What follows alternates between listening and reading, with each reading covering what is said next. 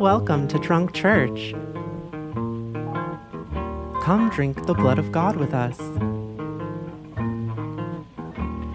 Bless you for being an angel. Just when it seemed that heaven was not for me. I'm Cosima B. Concordia. And my name is Aurora Laybourne. Well, so, you know, to give a preface for this fucking episode, both of us have been struggling all week. And, um... We've been the... struggling for two weeks. I know. We've had so many, like, scheduling things, and then we've been, like, sick, and then we had, like, vaccination. Like, I got the I got the new COVID vaccination, and then my brain was, like, garbage. And then yesterday I had like a terrible migraine, and then and then I was like feeling a little bit better, but still like bad. And then Aurora got a migraine. And I mean, now we're both pretty good.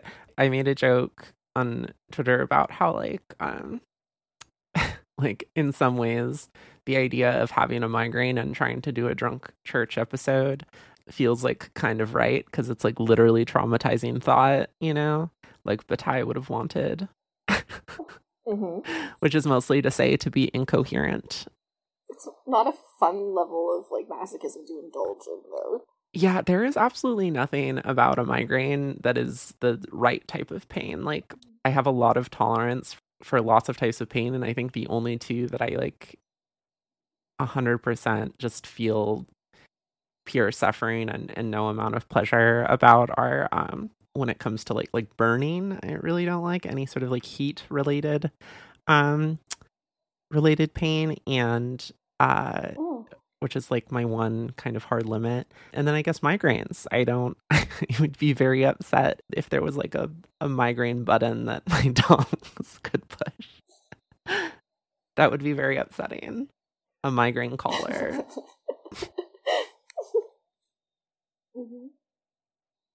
I'm pretty lucky that I don't get them very often. I think it's just a combination of the stress and these energy drinks that I buy in bulk. For me, I think I was introduced to Donna Haraway when I read Sophie Lewis's work. Sophie Lewis is author of Full Surrogacy Now, Feminism Against Family, and the forthcoming Abolish the Family. um, And uh, yeah, and, and she's really fabulous. And one of the biggest thinkers in that um, she draws off of is Donna Haraway. And then also like there are a bunch of like leftist and trans meme accounts that would often use Donna Haraway in interesting ways. Yeah, and then and then I actually read her probably like maybe three years ago. And yeah, I mean she's she's brilliant. And Cyborg Manifesto is a really difficult text, but it's been very important for me in my thinking, I think. I was first introduced to her work in a feminist philosophy graduate seminar that I sat in on as an undergraduate, and I think also her work ends up being always cited through other thinkers, so this notion of the cyborg is like picked up a lot, I think, in complit departments and in English departments. I don't know if, how many people are going back to the original text, so that was a fun challenge in getting ready for this episode. But she's really important in feminist philosophy for feminist standpoint epistemology. So I'm, I think, most familiar with her work, Situated Knowledges, which I've taught before in a couple of my classes.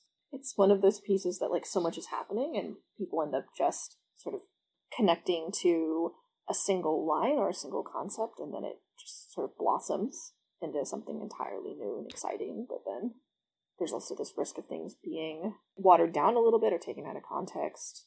Yeah.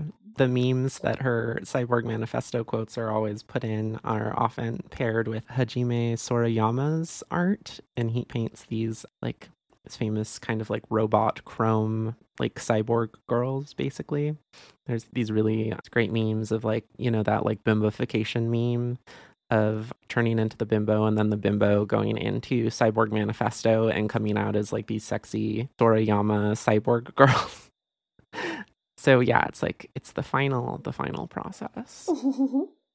how we would want to begin to address this text.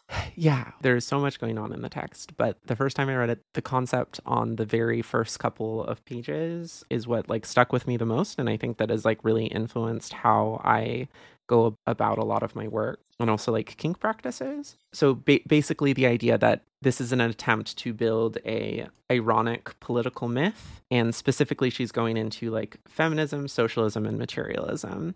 And so like how to comment on these like big structures, but then also to do it in such a way as to fundamentally like transgress them. And so she says, perhaps more faithful as blasphemy is faithful than as reverent worship and identification. Blasphemy has always seemed to require taking things very seriously. I know no better stance to adopt from within the secular religious evangelical traditions of United States politics, including the politics of socialist feminism. Blasphemy protects one from the moral majority within, while still insisting on the need for community.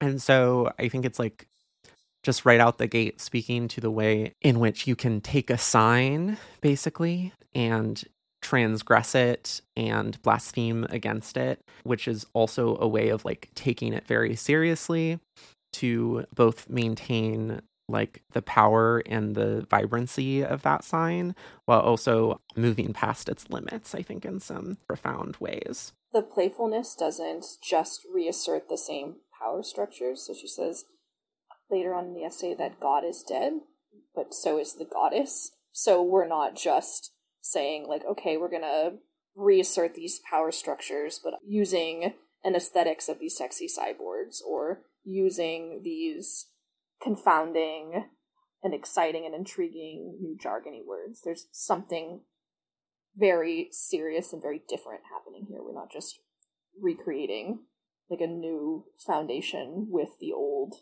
like tools. Mm-hmm.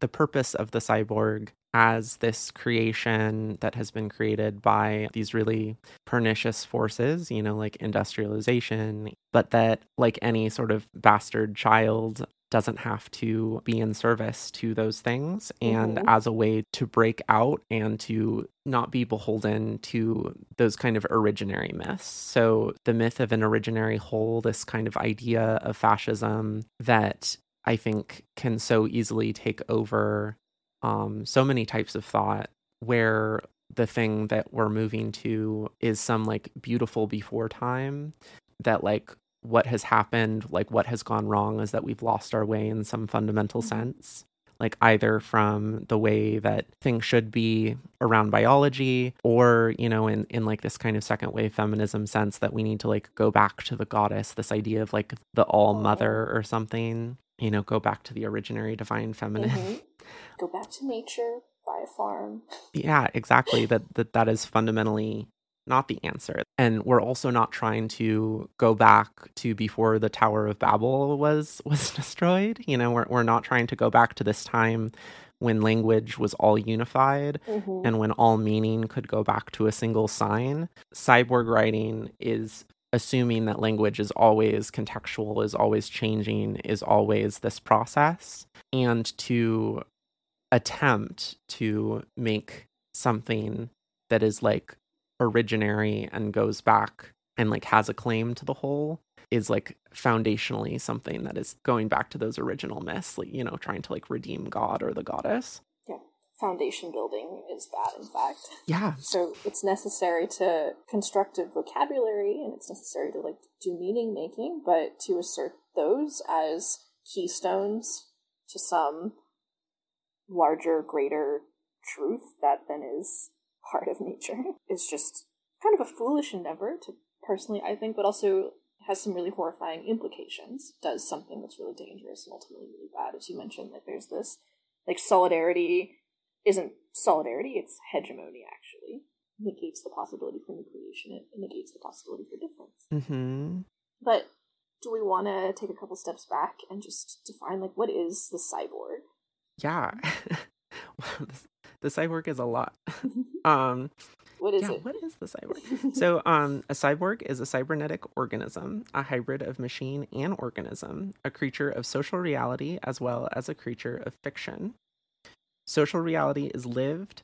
Social relations, our most important political construction, a world-changing fiction. To think of the cyborg as a way to drive us away from nature, to say like, oh, we're actually now the machine, is not what Haraway is doing. What Haraway is actually is doing is forcing us to transgress boundaries and to show that boundaries are fundamentally false. And so it's an argument for pleasure in the confusion of boundaries and for responsibility in their construction. So that just as we confuse the boundaries between humanity and machine, that also means that we're confusing the boundaries between humanity and animality. Mm-hmm. It means that we're breaking down these foundational hierarchies that allow us to like create some originary thing we're going back to. And and, and I mean, I think I think a lot of a lot of queer theory would would use the word queering here, you know. Also forces us to rethink traditional taxonomies. So to rethink this impulse to order and to label and to put things like in their correct place, to put everything in its little spot. In modern philosophy, like figures like um I want to say Pascal and Malebranche, they, if I'm pronouncing that name right, their French, so pronunciation's one hundred percent out the window, they thought that animals were machines. So if you opened up an animal, it was it wasn't like a a living creature in the same sense that we're living creatures because we have souls and animals don't. It was opening up a machine. Mm-hmm. So Malebranche used to host public like autopsies or like vivisections of animals where he was looking at like the parts of what he thought was a machine and like trying to show whether or not it had a soul and like listening to its pain. And it's interesting to think how far we've come from like with that, like thinking of an animal as a machine, like that versus thinking of it as something with feelings and a soul, and then now we're thinking of us as machines. Like, there's something there. Mm-hmm. Yeah. And and also I think it's, it's worth mentioning that that, that was a, a purely, like, Western thing, right? That, like, this complete removal of humanity from from animality and this, like, pure, ob- like, objectification of the animal, like, to the point that they were just, like, objects that couldn't experience pain because the only thing that, the only reason that you can have purpose is, is if you have, you know, like, a soul. That that is also a very particular cultural construction. Mm-hmm. That connects us to this great chain of being. So the spiritual taxonomy on top of the scientific taxonomy. Mm-hmm. There's so much to say about what the cyborg is. So, unlike the hope of Frankenstein's monster, the cyborg does not expect its father to save it through a restoration of the garden. That is, through the fabrication of a heterosexual mate, through its completion in a finished whole, a city and a cosmos. The cyborg does not dream of community on the model of the organic family. And so I think in um, sentences like that, we can see like the hyper-radical potential of Haraway here, where the point of the cyborg is that through this confusing of boundaries and through this confusing of this need to return to this homogeneous structure, it is fundamentally challenging all of these like sacred held systems of power that like um, are constructed by cis heteronormativity and white supremacy. The cyborg is, uh, figure has an illegitimacy about it, so it's the illegitimate offspring of those structures, which doesn't entirely divorce them from the sy- systems of power from which they're enmeshed, but it creates a possibility of unfaithfulness and of like playfulness. We can disavow those origins. Yeah, and it's also a fundamental, you know, restoration of the idea of like the monstrous birth, that to be a monster, to be the to be the death of the parent, right? To be the death of, of the old order through your connection to it and through your like fundamental complicity in that structure and coming from that structure allows you in a way to be the monstrous thing which subverts that structure and which challenges that structure. From another perspective, a cyborg world might be about lived social and bodily realities in which people are not afraid of their joint kinship with animals and machines, not afraid of permanently partial identities and contradictory standpoints. The political struggle is to see from both perspectives at once because each reveals both dominations and possibilities unimaginable from the other vantage point.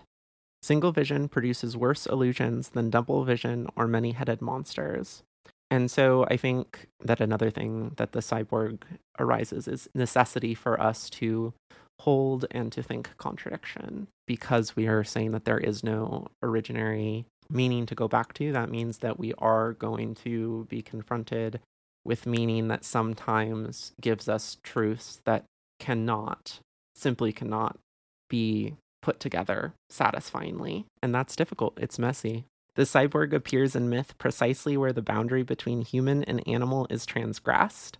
Far from signaling a walling off of people from other living beings, cyborgs signal disturbingly and pleasurably tight coupling. So at the same time that as we break down the distinction between the animal and the human, then we also talk about the ghost and the machine. So pre-cybernetic machines could be haunted.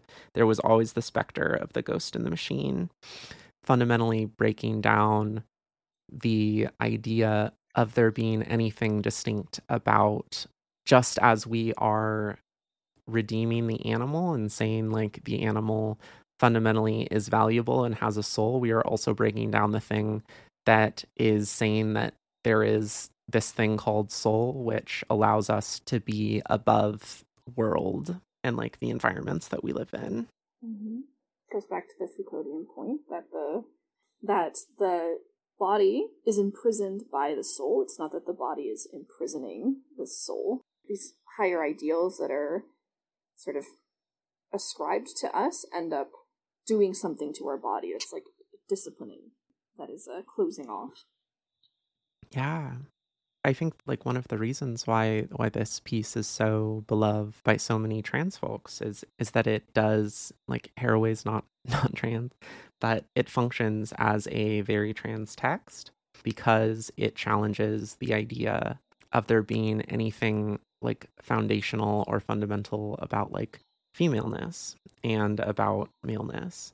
So specifically the way in which um, the idea of the cyborg fractures those identities and, and makes them contradictory. And so there is nothing about being female that naturally binds women.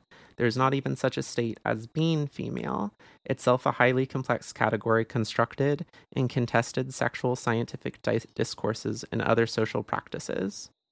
Gender, race, or class consciousness is an achievement forced on us by the terrible historical experience of the contradictory social realities of patriarchy, colonialism, and capitalism. Like this idea of there being such thing as femaleness, or like, you know, these essentialisms that are constantly thrown around then end up being this way of just devaluing the inclusion of like women who in other ways are already devalued by these other systems. So then she goes into like very in depth about how like specifically Black women and women of color are devalued within the category woman. So, you know, like doing lots of the work that I think is now very like understood within a lot of queer and feminist communities today. Like, for example, as a Chicana or a U S Black woman has not been able to speak as a woman or as a Black person or as a Chicano. Therefore, she was at the bottom of the cascade of negative identities, left out of even the privileged, oppressed, authorial categories called women and Blacks, who claimed to make the important revolutions. The category women negated all non-white women. Black negated all non-Black people, as well as Black women. But there was also no she, no singularity, but a sea of differences. With no available original dream of a common language, so this goes back to your point about we're not looking to reestablish the Tower of Babel. No original symbiosis promising protection from hostile masculine separation, but written into the play of a text that has no finally privileged reading or salvation history to recognize oneself as fully implicated in the world frees us from the need to root politics in identification, vanguard parties, purity, and mothering.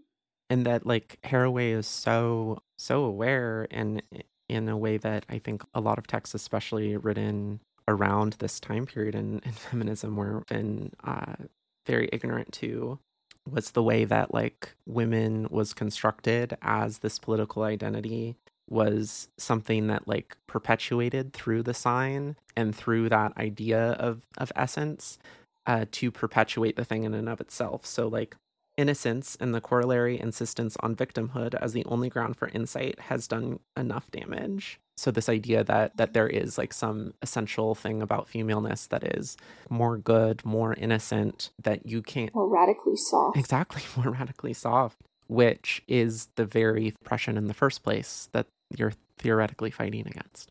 Mm-hmm.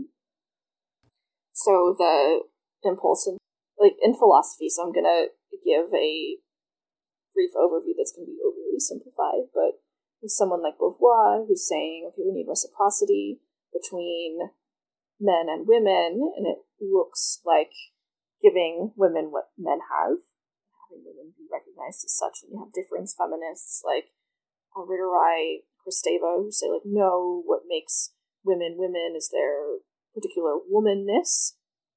So what someone like Beauvoir wants is just to erase women, which is not what Beauvoir wants, but that's what the difference feminists, they're so worried about them. It's femicide. Getting rid of women as a category. The real femicide. Um, and so, um, yeah, how do you value these like things that have been traditionally ascribed to women, and which women have had to creatively find ways to make sense of themselves through? So these like imposed values, but you have people that have been successfully subverting them or being able to make them work for them. So, but then how do you, yeah, how do you navigate that mess?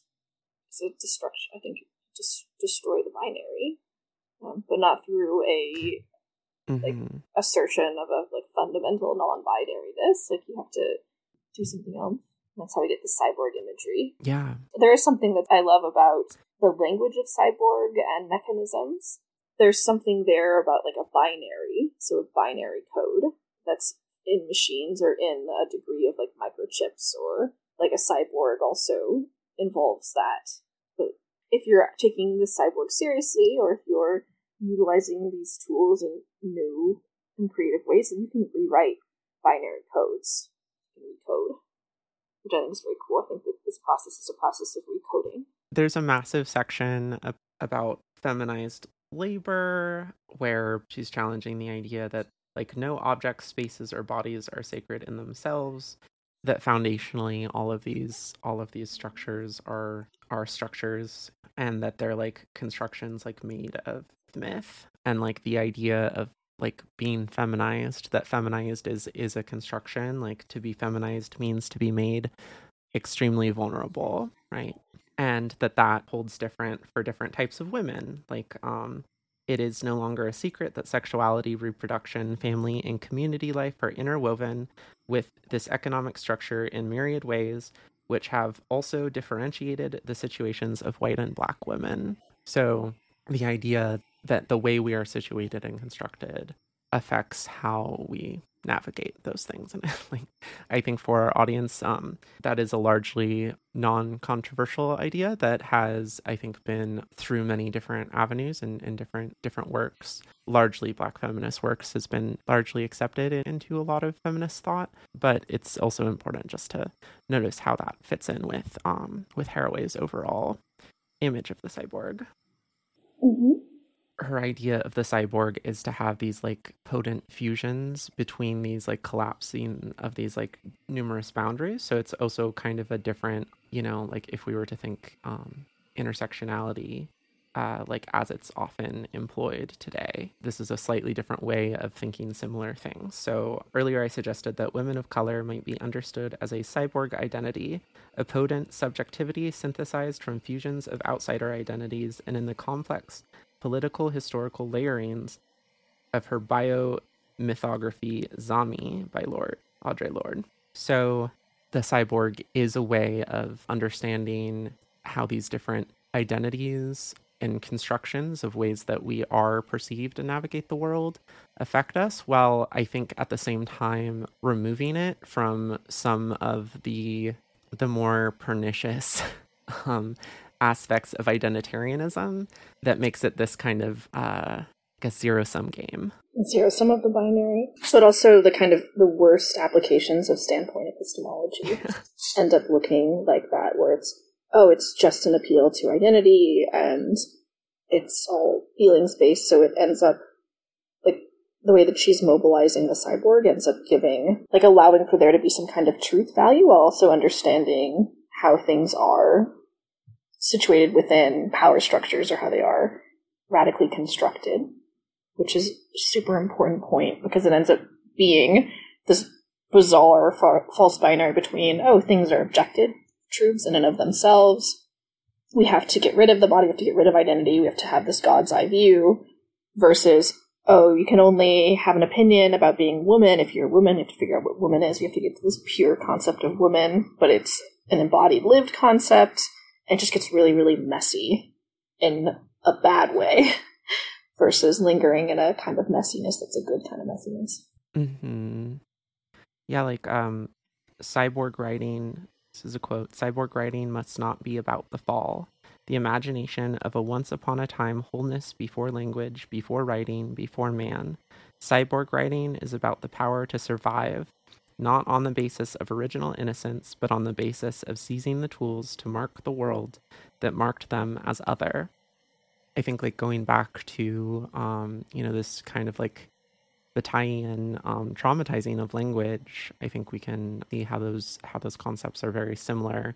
This idea that um, we have to explode objectivity and see how we can talk about truth, like we can make truth claims, we can talk about our identities and ourselves, but understand how those are not, those cannot be understood outside of history and context and time.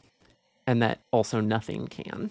A bad myth is the mythical outside. A good myth is the ways in which we can play with what is inside here with us, what's locked in the room with us, so to speak. Mm-hmm. Yeah. So, like, you know, talking about, like, what would be a cyborg politics, like, cyborg politics is the struggle for language and the struggle against perfect communication, against the one code that translates all meaning perfectly. The central dogma of phallogocentrism, the idea that there is one answer that is ever accessible or possible is always going to be a harmful hegemonic one that, if taken to its extreme, will curdle into fascism. Mm-hmm. It's the erasure of difference. It's the erasure of um, anything that um, can generate something new. So I love this. It's ironic that it uh, negates the possibility for birth. So the notion of the goddess as mother and the essential feminism, like, it's a s- sterile way of being versus going past the mother, um, thinking about the cyborg. That's actually where you are able to create something. That's, there's genesis there in a very real sense. Well, in in thinking about how, you know, like, gender is, like, culturally constructed within community, that there is this cyborg mothering, like, I think what we would call, like, trans mothering in this trans context of uh you know, like, kind of like older older trans women, um you know, like, taking in younger trans women, and these kind of, like, shared systems of meaning that are constructed together and have this lineage, that that is this form of cyborg mothering that transcends the mere production of the the idea that you're, like, returning back to some originariness, that it's like this is something that is being constructed together. So, like, you know, like, dyke culture and faggot culture and all of these, like, queer spaces that fundamentally are about how we are with one another, not about defining ourselves up and against the hegemonic system that we are trying to survive within. Yeah, illegitimate offspring versus these clean lines of descent. Mm-hmm. Like, I have a lot of problems with Adrienne Rich, uh, uh, the, you know, the lesbian poet, because she wrote a foreword to, like, The Transsexual Empire by Janice Raymond, and, like, basically the the genocidal turf manifesto that kind of persists to this day. But also, I think there is something about that desire, that there is something very different between Lorde's, like, biomythography and this construction of myth that is that is so mount so like fundamentally um, rooted, versus this, what I think Adrienne Rich is doing, which is much more rooted in in these, like, essentialisms and this desire to have, basically for, for lesbians, what uh, you know, the patriarchy has. Mm-hmm. There's a naturalizing impulse And, like, in the same sense that we have to kill the father, we might have to kill the mother, actually. Mm-hmm. Yeah, for sure. The whole the whole parenting unit must be killed. Also, it's it's a redemption of the idea of the monstrous, um, like within queerness and transness, that the that the cyborg is this monstrous being, is the thing that confronts the parents with the death of the return to, you know, to some like originary thing. It, it's that it's not just their reproduction. Monsters have always defined the limits of community and Western imaginations. Cyborg monsters in feminist science fiction define quite different political possibilities and limits from those proposed by the mundane fiction of man and women, so that the monster, and I think this is also the the foundational thing about horror, about like confronting with horror, is we are able to transcend the limits that have been created by the system that that we are trapped within. Mm-hmm. I'm just thinking about horror films and the fact that we're spooky season is upon us, um, but about just the fact that so many people, it's not just identifying with the villain, it's seeing like some, something beautiful in that aesthetic, so like wanting to live your life in a in a horror film. Um, yeah. Yeah. The kind of, like how the body uh, modifications become celebrated and beautiful and interesting. What would otherwise be seen as a mutilation, or would otherwise be seen as like an attack. Mm-hmm. And also that the cyborg is, is like a creature, is a creature of pleasure and a creature of embodiment. First and foremost, that embraces, you know, kind of like the pleasure of, of those transgressions, the pleasure of those bonds and fusings between leakages. You know, there's a lot of fluids between things that we wouldn't necessarily uh, think of in that way. And also the, the remapping of meaning, like in just kind of this infinitely imaginative new way of, of understanding, like how we draw our, our maps of meaning. So I I just want to go over the final page, and then I'm ready to talk about like more contemporary understandings or applications. Yeah, so there's this idea that we are that we are in these these systems of harm, of hegemony, and that, and to quote, we have all been injured profoundly. We require regeneration, not rebirth. And the possibilities for our reconstitution include the utopian dream of the hope for a monstrous world without gender. And here, I think when she says without gender, it's not saying a world that doesn't have, you know, men and women in it, but a, I think gender binary would be a, would be a better understanding here, that so that the entire fullness of gender, gender expression and sex and embodiment can fully take form. Her argument is to is to take, just as we have killed God, now now we have killed the goddess. Instead, we hold up the image of the of the cyborg. So this does two things. The production of universal totalizing theory is a major mistake that misses most of reality, probably always, but certainly now.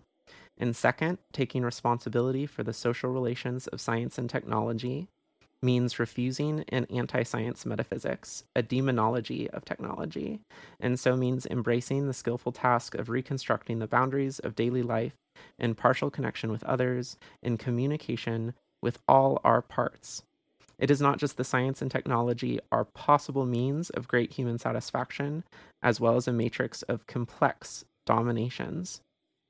Cyborg imagery can suggest a way out of the maze of dualisms in which we have explained our bodies and our tools to ourselves.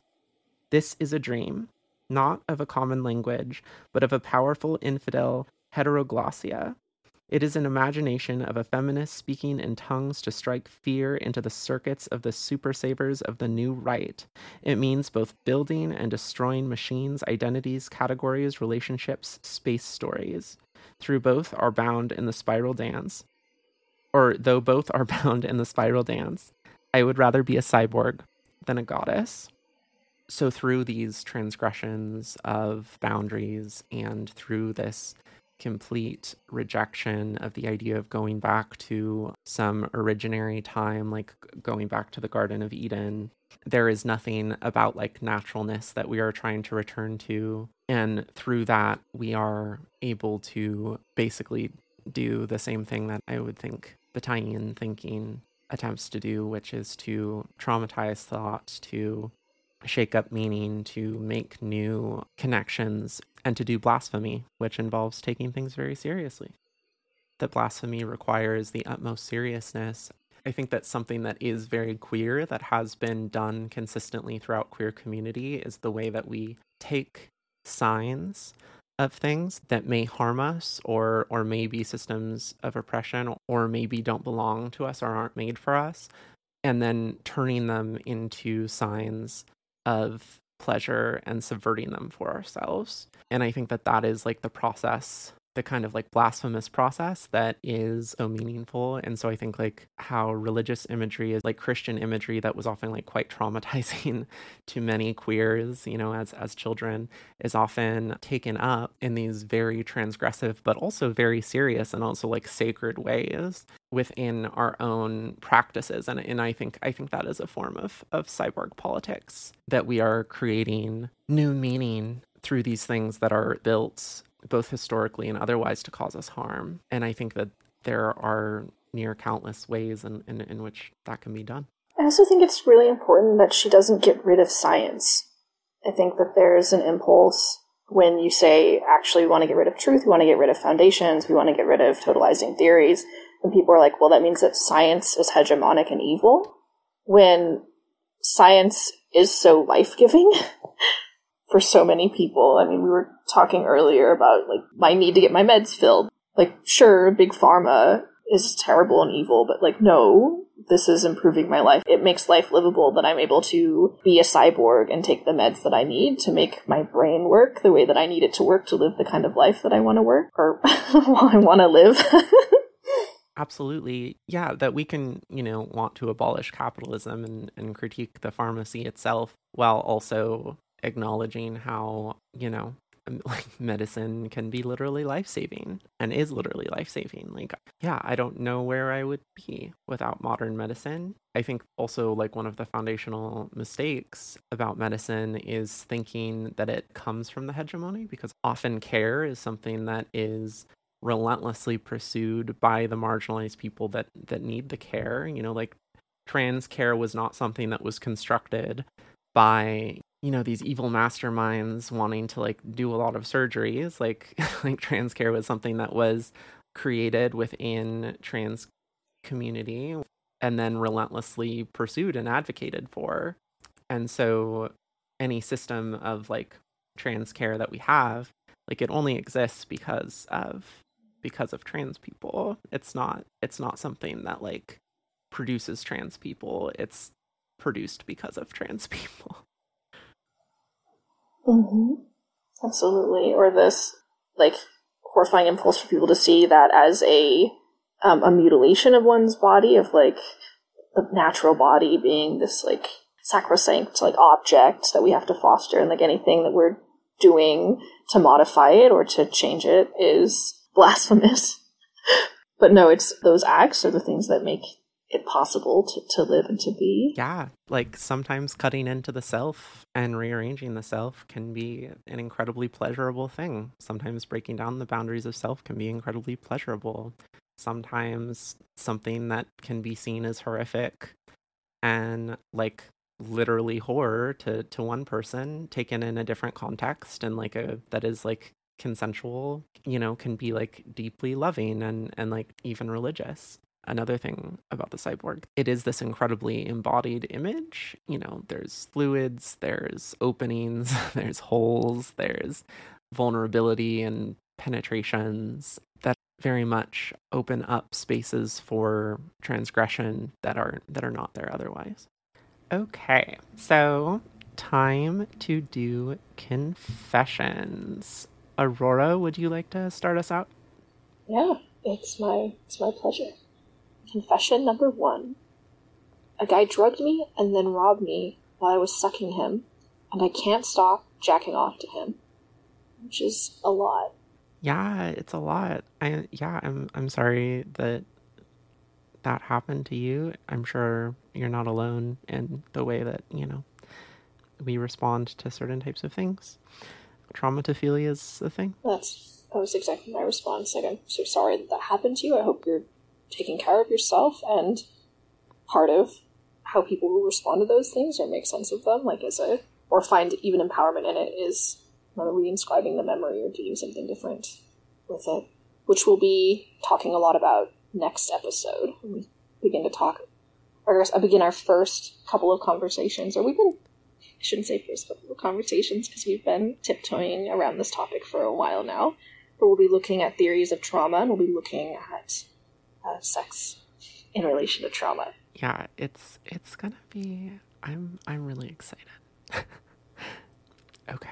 Um, number two, my ex broke my heart when I caught him cheating, and when he moved out, I had a lesbian three-way the next day.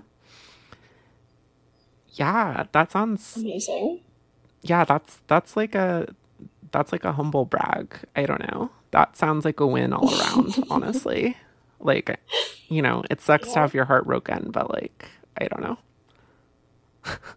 And we, we were joking, I think, via text a couple days ago about how everything is better once you become a dyke.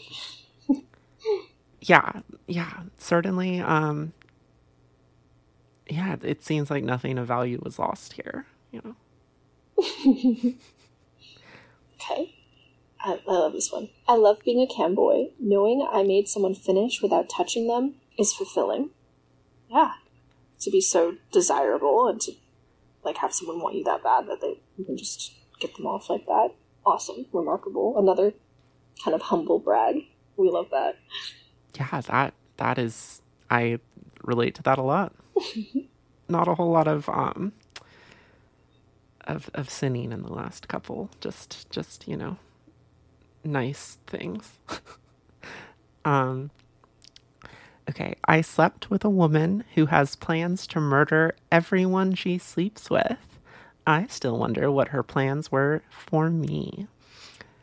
I mean, I have questions because I'm like, you know, is it is it like a plan to murder everyone she sleeps with out of like, oh, if they like try to do something horrible, like I'm ready to like defend myself and kill them? Or is it like I'm planning how to murder them just like in case I did want to murder them because it's like hot to think about, you know? There's different ways we can... Yeah, that's mm-hmm. what I was thinking, is it's just like... I mean, even whichever one of those scenarios, like I also, I want to know what her plans are. I know, I know. I want I want details, um, not just for you, uh, confession giver. Yeah, I just, I, I want, I want her to have a journal, you know? Yeah. So if you, yeah, if you're that mysterious woman who has plans to murder everyone that you sleep with, and you happen to be listening to this show, uh, get back to us. Let us let us know what your plans are. Yeah, let us let us read your, your journal entries, because you know if if you're going to like weirdly catalog every single sexual experience you have, I feel like doing it in that way is uh, it's a more interesting way of doing it for sure. Mm-hmm. Just like, I, I haven't watched Death Note yet, but I know of it. It's like sexual Death Note. Wait, so I don't, I don't, I don't know if those are the no. same. But no, they're not the same. Okay. I, I, well. yeah, y- yeah. Death Note's okay. It's fine. Okay. Um. Okay, so I regularly look at niche fetish porn while my spouse is in the room, unbeknownst to them. Yeah, this also brings up questions for me, right? Like, is it unbeknownst to them because it would be like unacceptable for you to look at them? Like, is it like is it like fun as part of you looking at them, like the the enjoyment of them not knowing, and it would be fine if they knew? Because, you know, I would certainly like be like, oh, I would, you know, I would like my partners to know my my niche fetish porn that I like. Porn doesn't super do it for me usually, but certainly I like I want to share all of uh desire with with my partners. But yeah, I I think this is fine, I guess. yeah yeah I would feel withheld from if someone had a interesting niche fetish they didn't share with me and we'd gotten to spouse levels of commitment. Um, but yeah, I mean, it's like, you know, you're you're allowed to have a secret fetish if you really want. Like, you don't have to disclose everything if you're doing that because um because you think they would like not approve or there's like shame around. I I don't know. I, I would I would hope I would hope that uh, in a spouse level relationship that could be something where you would be like, oh yeah, I'm into this. Like, let's explore that. You know. Mm-hmm. She might have a moment of a, of a, oh my god, I've always wanted to do that, which is, those are nice moments, I think. Mm-hmm. Yeah, meeting of the minds. Sometimes confession brings brings interesting possibilities up. Mm-hmm. Okay, and our final one. I'm in my mid-thirties and just started to realize that maybe I've never really enjoyed sex. I've only kind of liked performing it for other people. Hmm. This could be any number of straight women that I know. Yeah, I I think this is like pretty common. um, yeah, I mean, like it's interesting because it's like I know a lot of like a lot of queer women who, you know, started like having sex with only men, like not really enjoying it that much. Like they got some sort of like gender pleasure off of it. Um, but then when they like actually had sex with like non-men, it was like, oh, this is actually way better. Um, Or something, you know, along those lines. Um, but also, you know, like part of the enjoyment of sex is is the performance of it and the gender of it. So that like also doesn't necessitate like, yeah, I guess there, there's a lot of there's a lot of like different possibilities here. Because it could also just be this is incredibly great sex. They just it's just not their thing because they're yeah performing all these different things and there's just all this pleasure, but just like eh, other things are more pleasurable. Yeah, for sure. Yeah, and I mean, yeah, you may you could explore that in in different directions. I guess the biggest thing would be I am I'm positive that you are not alone um in this, for sure. All right. Well, um thank you all so much for listening to this episode. This was our probably biggest struggle to make episode. But we did it. Our neurodiverse coming together of minds at the last second. Like, mm-hmm. Yeah, look at us. We did do it. We're, we're doing it. Cyborgs. I know. I know. We're, we have all of these big plans that, you know, we're gonna, um, uh, like plan, like, you know, several months ahead, and we're, we're going to get there. But at the moment we're, we're at our, um, mm-hmm. the mm-hmm. classic. Mm-hmm. And that's great. We're a great team. We understand each other. Do you want to thank our wonderful patrons? And okay. Yeah. Um, so if you would like to help support our show, you can sign up at our Patreon at patreon.com slash drunk church. And signing up for any tier gets you access to all of our bonus episodes and also lots of written bonus content. And we have lots of other stuff planned that we're going to do with the Patreon in the future. Um, but also just signing up for the Patreon outside of the things you individually get, what you're really getting is the show, you know, like our ability to continue to go forward and produce it, because we, we do put an enormous amount of time and research into the show to, to make it happen. And we also want to, you know, thank everyone who has already signed up. You are the real M V Ps and are making this all a reality. We're so thankful. Mm-hmm. God bless. Godspeed. All right. So have a lovely day, everybody. And um, God bless. Bless you for being an angel. Just when it seemed that heaven was not for me.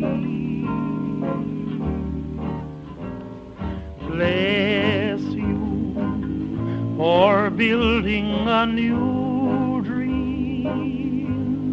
Just when my old dream crumbled so helplessly.